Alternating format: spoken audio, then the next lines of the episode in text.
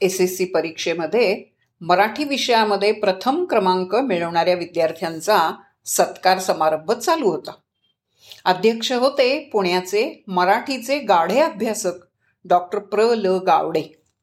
ते आपल्या भाषणात म्हणाले आमचे विद्यार्थी इतके छान गुण मिळवतात पण नंतर उच्च शिक्षणासाठी हेच विद्यार्थी विज्ञान शाखेकडे वळतात आणि मराठी भाषा उपेक्षित राहते हे काही ठीक नाही. समारंभाला प्रमुख पाहुणे म्हणून महोमहापद्याय दत्तो वामन पोद्दार उपस्थित होते. ते मराठीचे हिंदीचे खंदे पुरस्कर्ते होते.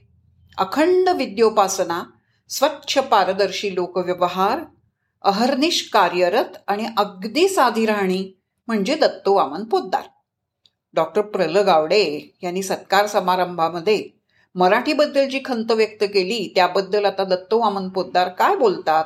इकडे सगळ्यांचं लक्ष लागलं होतं. ते म्हणले मराठी भाषा तिचं महत्त्व तिचा प्रसार हे सगळं ठीक आहे. पण आता आपण याही पलीकडे जायला हवं. आपला देश स्वतंत्र झालाय. विज्ञानाचं महत्त्व आपण ओळखलं पाहिजे. या विषयातही आता खूप प्रगती केली पाहिजे. खरं तर दत्तोवामन पोद्दार म्हणजे इतिहासाचे अभ्यासक. गतकाळात रमणारे पण आपल्या भाषणामध्ये ते पुरोगामी प्रगतिशील विचार व्यक्त करत होते. याच दरम्यामध्ये रशियानं आपलं पहिलं अंतराळयान अवकाशामध्ये सोडलं होतं.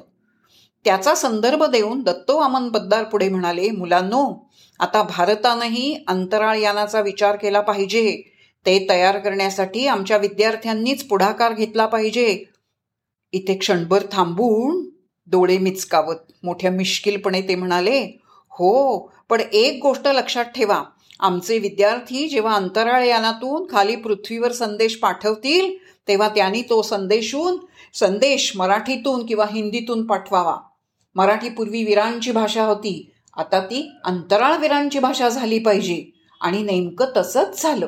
भारताचा पहिला चांद्रयानवीर राकेश शर्मा थेट अवकाशातून हिंदीत म्हणाला होता सारे जहा से अच्छा हिंदुसता हमारा. आठवते का?